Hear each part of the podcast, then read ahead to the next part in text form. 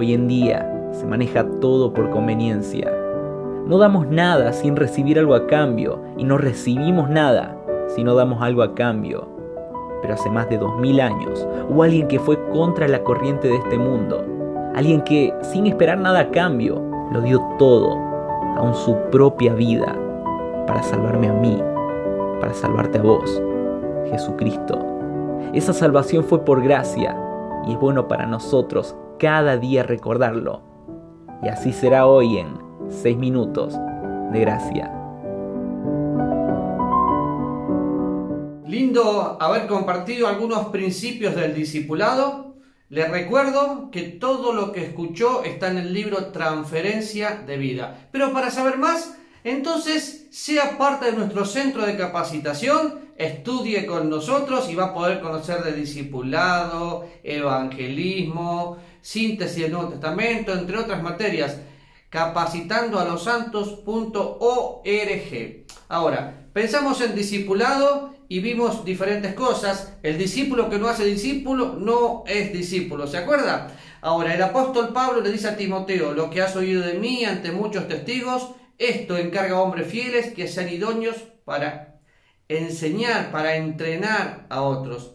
Y estaba leyendo el libro Llamados a Ser Siervos y dice que el ministerio tiene lugar cuando los recursos divinos satisfacen las necesidades humanas por medio de canales amorosos para la gloria de Dios. Por medio de canales amorosos para la gloria de Dios.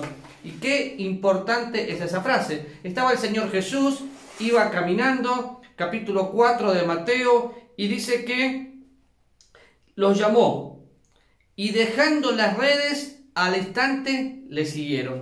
¿Qué dejaron? Bueno, dejaron sus sentimientos, dejaron su sustento, dejaron su seguridad y le siguieron. Ahora, le siguieron y disfrutaron con el Señor todo.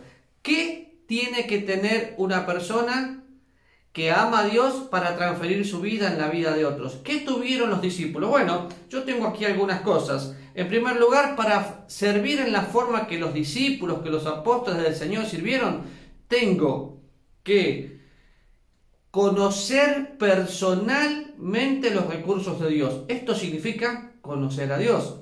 Necesito ver las necesidades humanas con compasión, como el Señor lo hacía. Estar dispuesto a ser un canal por medio del cual Dios sea glorificado y Él me use. Y siempre, absolutamente siempre, la gloria se la lleva el Señor. Recuerde que el discipulado es transferir vida. No son mi posesión, son la posesión del Señor. Ahora, ¿se acuerda? Acabamos de mencionar que dejando todo le siguieron. Pero hay tres cosas que pueden arruinar su vida cristiana. Echar a perder su ministerio. Y casi en toda ocasión, en todo momento le echamos la culpa a Satanás. No.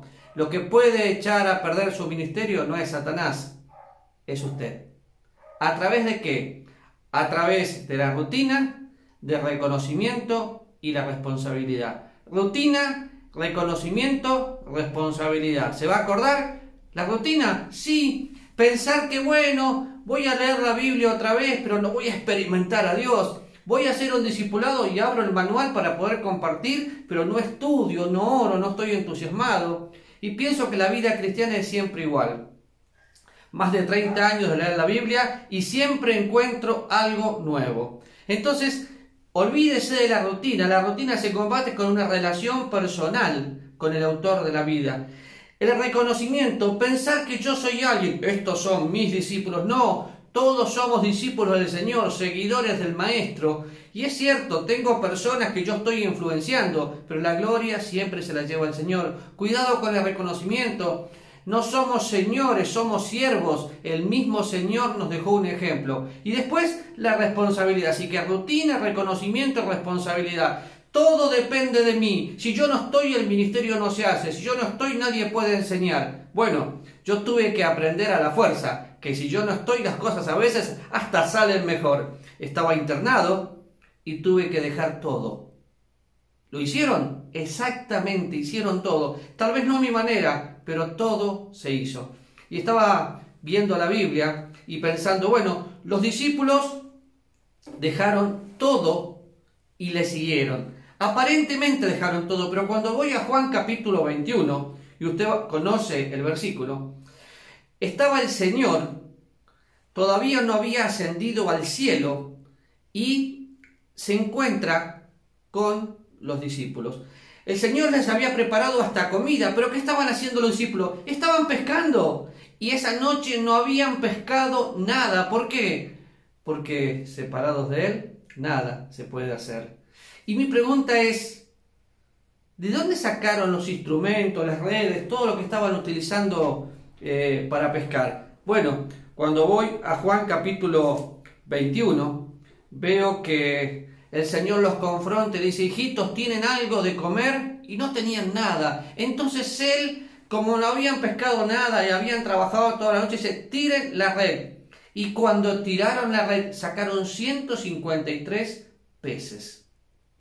Pero cuando se dieron cuenta que era el Señor, quedaron asombrados. Ahora, se habían guardado algo, las redes. ¿Qué guardó usted?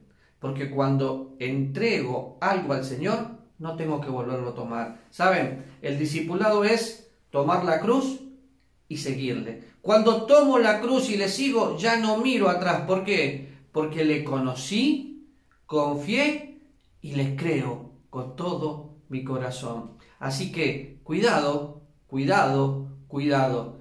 La rutina, el reconocimiento y la responsabilidad pueden hacer que usted no termine la carrera con gozo. Esa carrera en la que nosotros estamos mirando al Señor y transfiriendo nuestra vida en otros. Nos vemos el próximo martes. Deje un mensajito si nos está viendo en este momento. 60 48 24 95.